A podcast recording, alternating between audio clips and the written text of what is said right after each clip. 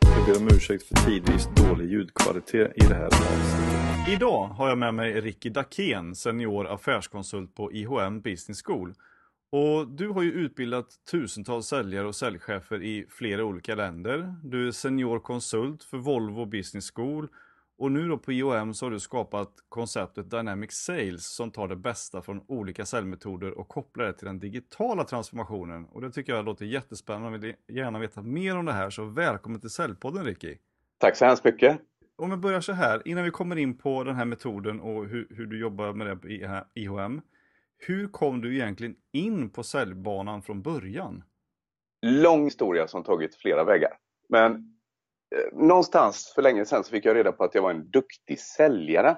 Och då extra knäckte jag på en, eh, som ung då på en videobutik. Eh, mm. Och jag minns att folk kunde komma fram och säga att du var en bra säljare. Men jag tror, och jag tror att det, den stora anledningen var att jag var nog rätt så autentisk, jag var nog rätt så äkta. Jag gick fram och så pratade jag kring en specifik film då som skulle hyras ut och väldigt övertygande entusiastisk. Jag sålde nog rätt så mycket på entusiasm. Och på den tiden så, så hade ju folk en förutfattad mening kanske om vad sälj innebar. Man trodde att jo, men det är om du är duktig på att prata och därför så fick jag det epitetet att jag var en bra säljare för att jag var duktig på att prata. Mm. Um, och, och, det naturligtvis inspirerade mig och så tyckte jag att det var jättekul. Uh, men den första riktiga sälj första riktiga säljjobbet där titeln verkligen var säljare, det var när jag eh, jobbade som annonssäljare på en tidning som heter Polishunden. Mm. Har du hört talas om den? Nej. Nej, men det, och då kan du tänka dig hur, eh, svårigheten då med att försöka sälja annonser på en tidning som ingen har hört talas om, för det hade ingen, naturligtvis ingen då. Eh, men jag tog, det, jag tog det jobbet för att jag skulle då eh, slippa att ta studielån under min studietid. Och då gällde det att övertyga kunder om hur viktigt det var att synas i en tidning som ingen hade sett. Då. Så att eh, Märta, 63 år, symaskinsbutik utanför Majerna, övertyga henne om vinsten hon gjorde att annonsera i tidningen Polisen. Eh, det var rätt så övertygande och rätt så argumentativ säljstil som jag absolut inte står för idag. Men det var en väldigt bra skola för där fick man ju då lära sig att hantera kunder över telefonen. Mm. Det var en bra skola. Och efter det så har jag ägnat mig åt en mängd olika säljjobb och säljchefer eh, tills jag insåg någonstans att det roligaste som finns det är ju faktiskt att se eh, hur man kan utveckla andra människor till att bli bättre hela tiden. Mm. Och då eh, började jag på ett bolag som är rätt så känt som heter Mercury International som var en fantastisk skola. Mm. Eh, där jag jobbade som konsult i några år. Eh, lärde mig otroligt mycket innan jag tog steget till nästa bolag som var Intermesson som mer var fokuserade på eh, blended learning. Man jobbar alltså med att försöka utveckla träningen och få bättre resultat genom att jobba blender då, både med klassrumsträning och via simuleringsträning på mm. nätet. Mm. Och där så småningom så, så, tog jag steget till IOM. Och, och vad, det, vad, vad, gör du så att säga på IHM i dagsläget? I dagsläget så är jag genomförande konsult. Jag håller utbildningar och träningar både, både inom våra öppna program, eh, framförallt Dynamic Sales då, men framförallt eh, de eh, skräddarsydda programmen där vi har företag som, som behöver utveckla sina säljorganisationer och sina ledare. Ehm, mm. Men sen utvecklar jag även koncept som du redan nämnde då på eh, Dynamic Sales som jag gjort tillsammans med en annan konsult och kollega som heter Marcus Rydberg. Eh, samt mm. professor Rickard Larsson från Lunds universitet. Okej. Okay. Jag, jag tänkte snack, snabbt, eller strax komma in på Dynamic Sales, men jag bara ett par saker då, i och med att du är ute och utbildar ganska mycket. Mm. Vad är egentligen, eller vad upplever du är de största problemen som säljarna själva känner att de har när du utbildar dem? Eller när du träffar dem ska jag säga. Ja. Jag tror att, hade du frågat mig den här frågan för två år sedan så, så hade jag nog svarat att det säljarna inte varit så duktiga på eh, är att avtäcka kundens omedvetna behov. Hade du pratat med en säljare har de förmodligen inte sagt det. Men det är den bilden som jag har fått eh, rätt så dåliga även på att uttrycka sig i termer av kundfördelar och kundnytta när man presenterar sitt erbjudande för, för kunden.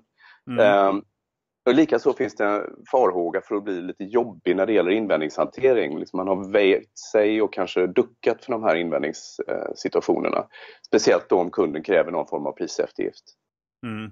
Även då är man rätt så dålig på att målstyra sig själv, har ingen bra och konkret säljplan. Man skulle kunna sammanfatta det att eh, få säljare är duktiga på hela säljhantverket, det vill säga alla säljfaserna. Lite grann som en pilot skulle man kunna jämföra mm. som, som, säger att jag är duktig på, på att lyfta planet, jag är duktig på att flyga kärran men jag är lite sämre på att landa den.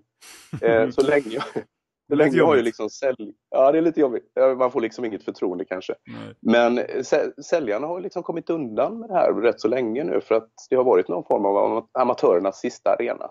Mm. Men frågar du mig idag så ser jag att det snarare handlar om att välja rätt säljansats eftersom situationen är så varierande beroende dels på hur långt kunden hunnit sitt beslut eller i sin köpprocess och dels på hur kunden faktiskt fattar sina beslut också. Mm. Det verkar finnas ett eh, beteende hos säljarna som saknar medvetenhet i hur de gör, speciellt ibland det som lyckas. Eh, vi pratar ibland om de här så kallade 12 procenten, det vill säga de som står för bolagets halva försäljningsvolym. Mm. Eh, och frågar man dem varför de är så framgångsrika så är det väldigt få gånger man lyckas få något vettigt ur dem de verkar sakna medvetenhet i, kopplat till hur de gör, eh, speciellt då de som lyckas. Och det, det handlar väl förmodligen om att de inte tränat upp sin metakognitiva förmåga. De har aldrig behövt, haft anledning att göra det heller eftersom de alltid lyckas väl. Det kommer liksom naturligt för dem? Det kommer naturligt och det är någon slags automatiserat beteende. Sen kan man se att det finns förbättringspotential hos dem också eftersom de sällan är sådär systematiska. Och vi vet någonstans att strukturer brukar faktiskt leda till, till bättre resultat också i längden.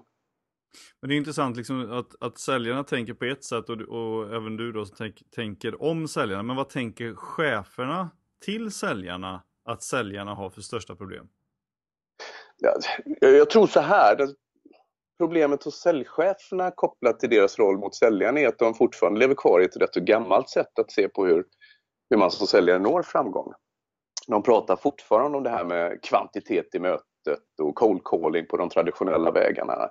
Mm. Um, och ofta, oftast är det att man pratar om att säljarna måste vara vassare på avslutet, vilket i viss mån är sant då, men absolut inte hela sanningen. Det händer ju rätt så ofta att en säljchef kan höra av sig och säga att du, vi behöver öva på avslutstekniker här för att vi, vi har så mycket affärsförslag som inte vi får avslut på och så vidare. Och mm.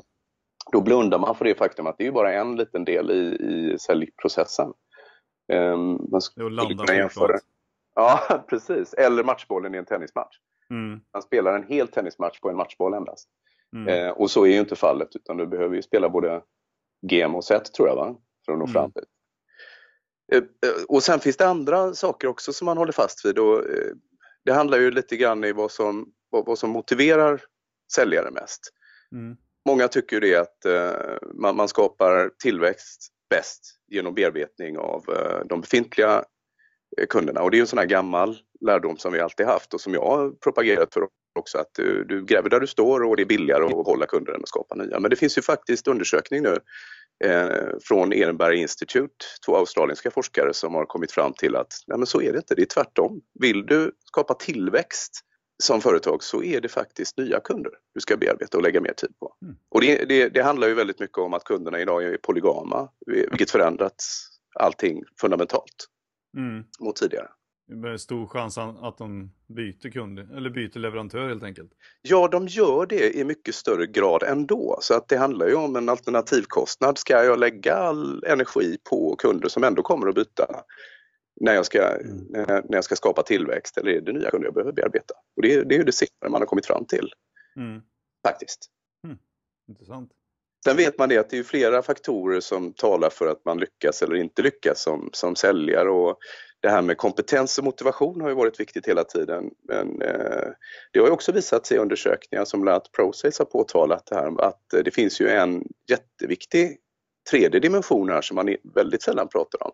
Och det är att ha en positiv eh, syn, en positiv inställning till säljsituationen. Eh, för visst känner man igen både säljare som efter första mötet med kunden ifrågasätter om det överhuvudtaget blir en affär och tar sig själv i termer av typ, ja, en försiktig general. Mm. Och sen har man den andra kategorin säljare som istället väljer att se affären som klar. Det handlar liksom bara om när och detaljer. Mm.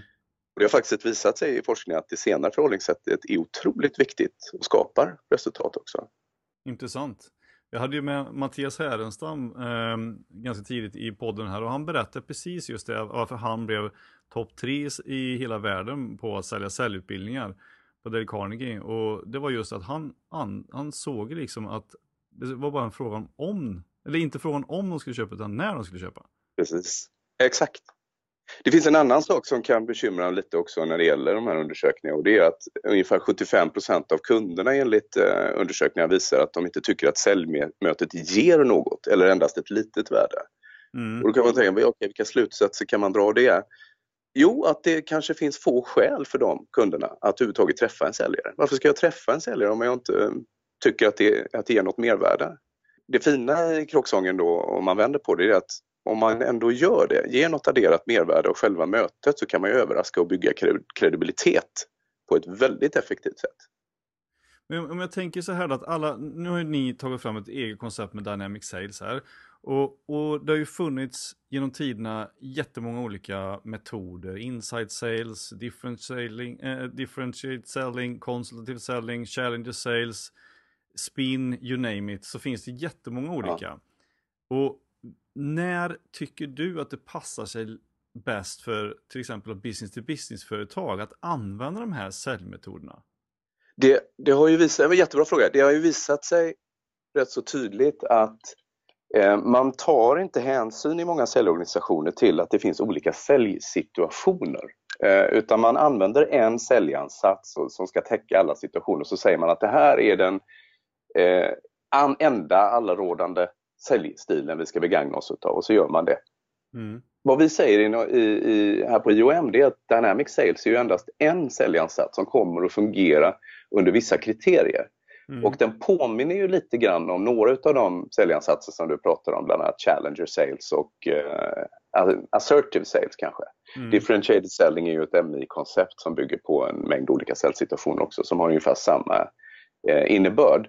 Men vad man kan säga det är att uh, alla de här Dynamic Sales och Challenger Sales och, och Consultative och, och, och Assertive Sales, det är kallar vi för breakthrough-stilar. Den handlar alltså om att du måste nå igenom en kund som i första hand då kanske har hunnit lite längre i sin beslutsprocess. Mm. Medan de här mer klassiska behovsorienterad försäljning eller solution selling eller value-based selling eller den gamla DABA bygger på att du ställer frågor där avsikten är att på något sätt väcka något medvetande hos kunden så att kunden själv kommer fram till en lösning. Eh, solution selling kanske är undantaget. Mm. Eh, och därför skulle man kunna kalla dem mer för coachande säljstilar för de bygger på att man har en eh, stor frågearsenal som man öser ur. Du ska vara duktig på frågemetodik i första hand. Så du definierar ju det medvetna och omedvetna behovet genom, genom eh, en typ av frågor. Mm. Medan i, i breakthrough-stilarna då som till exempel Dynamic Sales så måste du nå igenom en rätt så vass gard som kunden har. Kunden har hunnit rätt så långt i sin köpprocess. Dessutom får vi väl anta att kunden kanske inte har den allra högsta lojaliteten och preferensen kopplat till dig eller ditt erbjudande eller en del av ditt erbjudande. Och då kommer faktiskt inte frågor, de här traditionella behovsfrågorna, den här coachande försäljningsapproachen att bita lika hårt. Du får inte samma genomslag i mötet mm. med den typen av kund. Intressant. Um, det innebär alltså att när man tänker sig då att den, om man har mer breakthrough, breakthrough-stil på sin säljmetod så är det mer anpassat efter att kunden har gjort en egen påbörjande köpprocess alla redan. Absolut, definitivt. Jag kan ta ett exempel eftersom, eh, som du nämnde tidigare, så jobbar jag med, med att utbilda många av säljarna på Volvo och deras säljchefer och så vidare. Mm. Deras kundkategori, om man nu tittar på, på business to consumer i alla fall, eh, handlar ju om att när kunden väl har kommit in i en bilhall idag så har de i allmänhet hunnit rätt så långt i sin, eh, i sin beslutsprocess. Mm. För de har ju liksom inte bara funderat, de har faktiskt tagit sig dit och de allra flesta har till och med byggt en bil på nätet. Mm. Så att när vi träffar dem som säljare så lönar det sig inte att ställa de här traditionella behovsfrågorna som till exempel hur ser din familjesituation ut? Var mm. kör du någonstans? Hur parkerar du? Därför det har de redan klarat av. Det är nästan så att man blir förbannad som kund om man får den typen av frågor. För det är ungefär som att ja men nu börjar vi om här. Jag har redan spelat en period förvisso men vi kan väl spela den en gång till. Mm. Och därför åker man ut som säljare om man inte anpassar sin, sin säljansats till just den situationen. Just det. Utan vad det handlar om där istället är att men då får du väl bekräfta det kunden säger för det är inte ofta kunden gör så himla fel val kopplat till den typen av, av produkter. Och istället fokusera på det som kunden inte har varit medveten om från början. Som till exempel finansiering eller försäkring eller serviceavtal eller däckhotell eller någonting liknande. Ja. Det är kanske där du ska lägga din stöt istället med den dynamiska säljapproachen. Men, men om man tänker då, eh, vad är det för, eller vad har ni plockat från respektive metod till Dynamic Sales för att skapa det här nya sättet att sälja riktat med kopplat till den digitala utvecklingen som sker nu bland säljverktyg? Det, det, är ju en massa olika eh, inspiration från många olika säljstilar. Faktum är att Challenger Sales som många eh, tror att vi hämtat mycket inspiration ifrån var faktiskt en säljansats som jag överhuvudtaget inte hade läst innan vi började med Dynamic Sales. Men i efterhand har jag tittat på den och insett att herregud, de har rätt i rätt så mycket här. Eh, skillnaden är väl mm. att Challenger är även en 8-10 år på, på nacken och det har hänt rätt så mycket sedan dess och så har vi en annan dimension också. Men som, som svar på din fråga där, Dynamic Sales är ju hämtad från, eh, från numera även Challenger Sales och från differentiated selling, assertive och consultative selling. Men vi har även sytt in en hel del retorik i den här säljstilen eftersom det är en rätt så övertygande eh, säljapproach eh, så är retorik viktigt eftersom retorik faktiskt är konsten att övertyga. Men vi har även tagit hänsyn då till eh, den senaste neurologiska forskningen eh, i den här säljapproachen. Det som skiljer Dynamic från de andra breakthrough-stilarna det är just att vi säger att visst, man ska utmana. Jag tycker inte man ska använda sig av uttrycket provocera, men utmana kunden. Men beroende på vilken beslutsstil kunden har så kommer de att respondera på olika sätt om man är utmanande.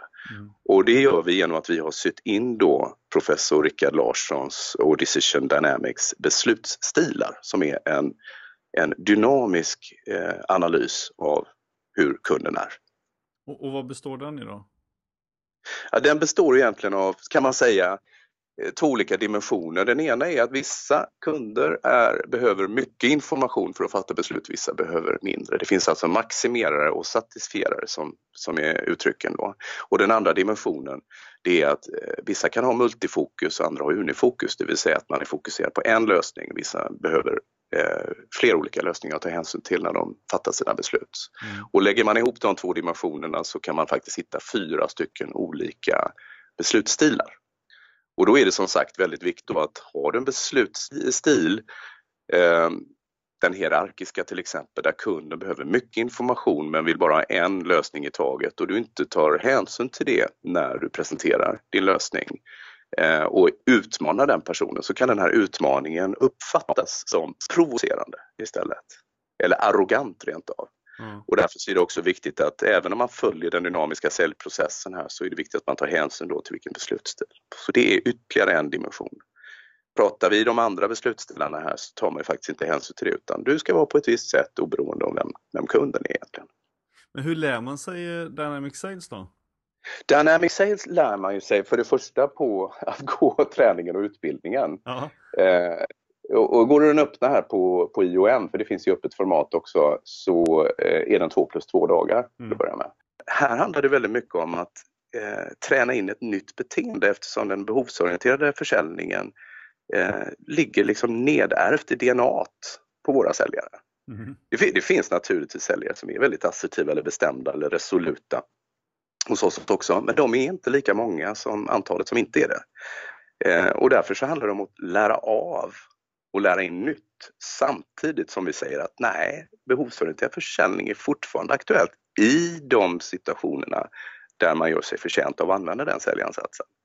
Så det, det, är, det, det, är inte helt enkelt, är det inte. Nej, jag förstår att det tar några dagar att läsa. men, men vilka delar är det som ingår i själva metoden då?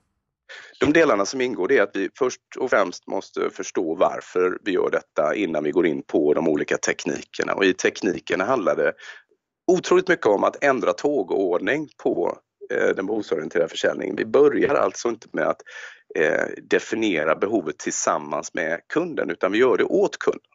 Och för att göra detta så krävs det ju faktiskt en del insight. Det krävs en hel del kunskap om, om kundens bransch.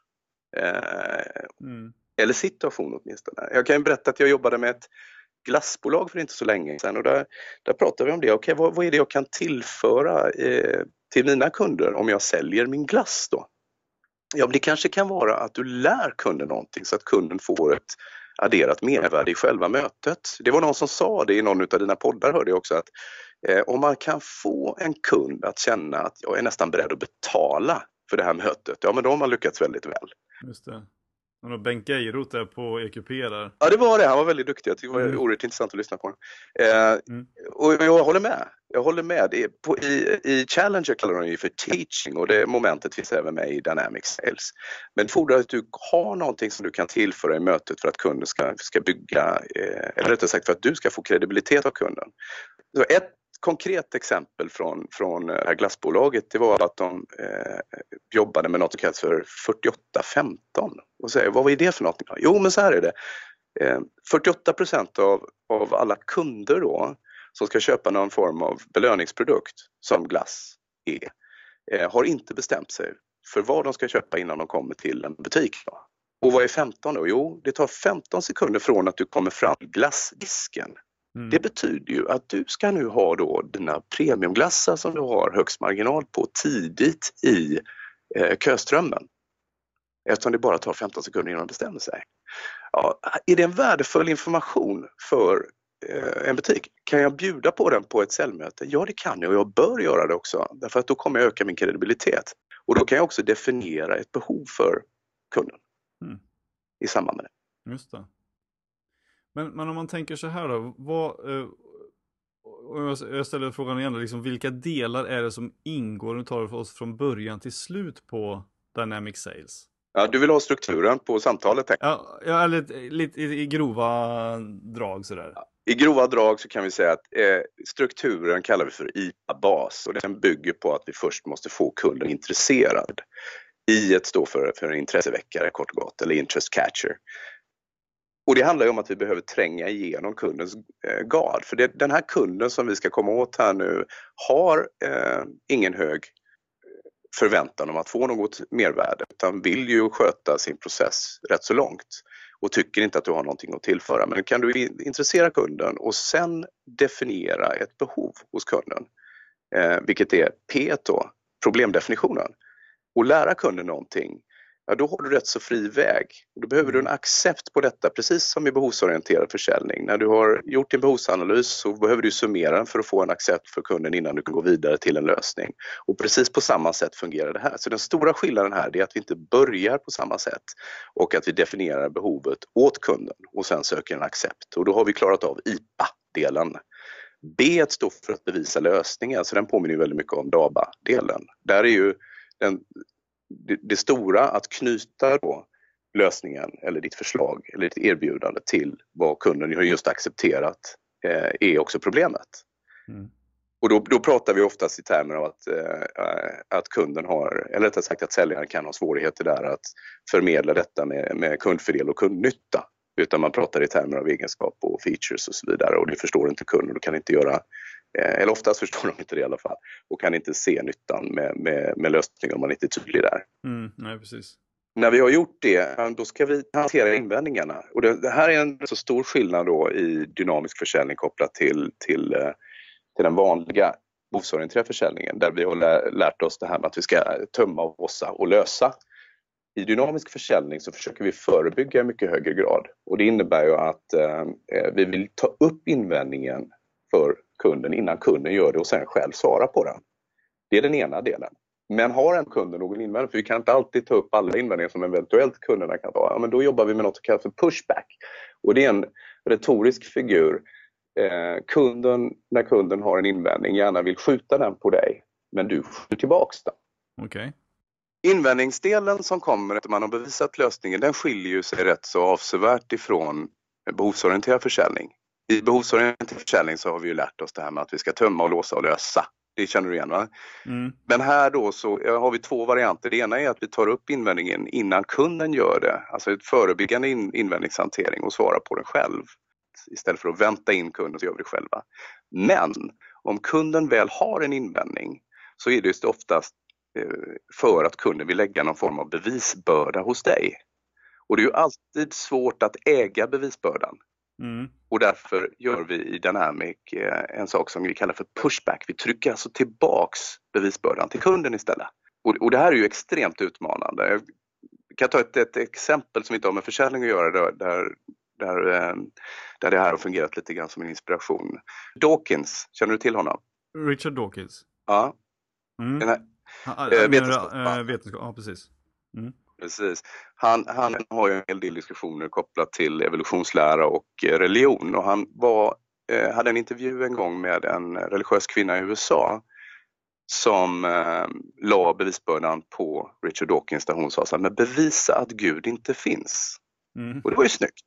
Men det var ännu snyggare det som Richard Dawkins gjorde rent tekniskt, för då gjorde han en pushback. Han sa så här, tror du på älvar, tomtar och troll? frågade han henne. Och då svarade hon naturligtvis, nej det gör jag inte. Bra, bevisa att de inte finns. Mm. Och det var ett sätt att trycka tillbaks bevisbördan, för det är mycket svårare att äga den själv. Mm, I mångt och mycket så handlar det om att attityden, approachen du har i Dynamic Sales handlar om att du som kund ska bevisa varför du inte ska begagna dig av detta. Varsågod! Och det är ju extremt utmanande och då är det viktigt att man gör det på ett snyggt och bra sätt. Då. Ehm, IPA-basen, det sista S, det handlar om att man ska styra mot beslut. Då. Ehm, så det är viktigt att man i det här läget försöker styra mot avslut så snabbt som möjligt, vilket alltid är en utmaning just när det gäller business to business med långa processer och så vidare. Var det svar på din fråga ungefär? Ja, precis. Ja, men då fick jag själva strukturen för från början till slut på något sätt här. Ja, eh, i det hela. Men vad blir du fick kursen i miniatyrer. Ja, exakt. ja, men jag gillar den där eh, eh, varianten där på, med tomtar och troll. Det, det blir ganska tydligt på hur vem som äger bevisen och hur man kan trycka tillbaka den. För det är ju ändå ett eh, det är ett intressant sätt att eh, hålla dynamiken då uppenbarligen i samtalet. Det är kanske därifrån som metoden också får sitt namn kanske. Absolut, men det är ju som sagt riskabelt också. Du måste ju behärska det här med att inte eh, gå över på gränsen till att vara arrogant i det här läget. Utan, men det, det handlar ju försäljning överlag rätt så mycket om att när du passerat vadet och förstår tekniken och så vidare så handlar det väldigt mycket om hur du gör de här sakerna. Mm. Eh, det är det som kommer att fälla ett stort avgörande om du lyckas eller inte. Eh, vad blir själva skillnaden rent praktiskt i face-to-face-mötet när man då med era metoder också har tagit hänsyn till den digitala utvecklingen som sker med Dynamic Sales-metoden jämfört med någon annan metod?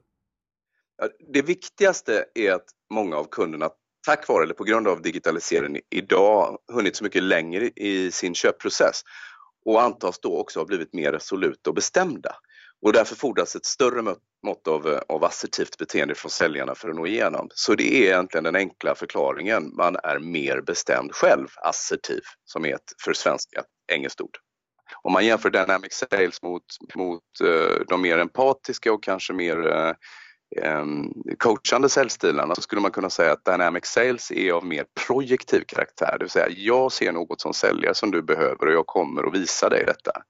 Ehm, man är rätt så autentisk i, i, i sin säljapproach jämfört med, med eh, den coachande säljstilen som handlar mer om att du som kund ska hjälpas att komma på lösningar genom mina eh, fundamentalt duktiga och bra frågor. Okej. Okay. Men när du utvecklar de här koncepten på IOM, hur, hur, hur gör ni det? Så att säga, tar ni hänsyn till nya strömningar och modeller som forskas fram eller som används på andra sätt och liksom bakar ihop det eller tar det göttigaste ur dem hela? Eller hur, hur jobbar ni fram nya metoder liksom? Mm. Alltså, vi är ju väldigt adaptiva och snabbfotade och, och det snabbas på ytterligare genom att vi har aktuella lärare som är ute i arbetslivet och tar med de senaste rönen och, och eh, observationerna. IOM har en egen utvecklingsfunktion som både följer den akademiska forskningen och aktuell praxis i näringsliv. Ehm, och IOM är även medlem i de internationella branschorganisationerna EFMD och Unicorn. Men sen har ju många av de andra breakthrough-stilarna naturligtvis eh, varit Eh, inspirerande att titta på där vi har format om många till att skapa en, en eh, mer fungerande och effektiv säljansats som ligger mer i tiden med tanke på den digitala utvecklingen.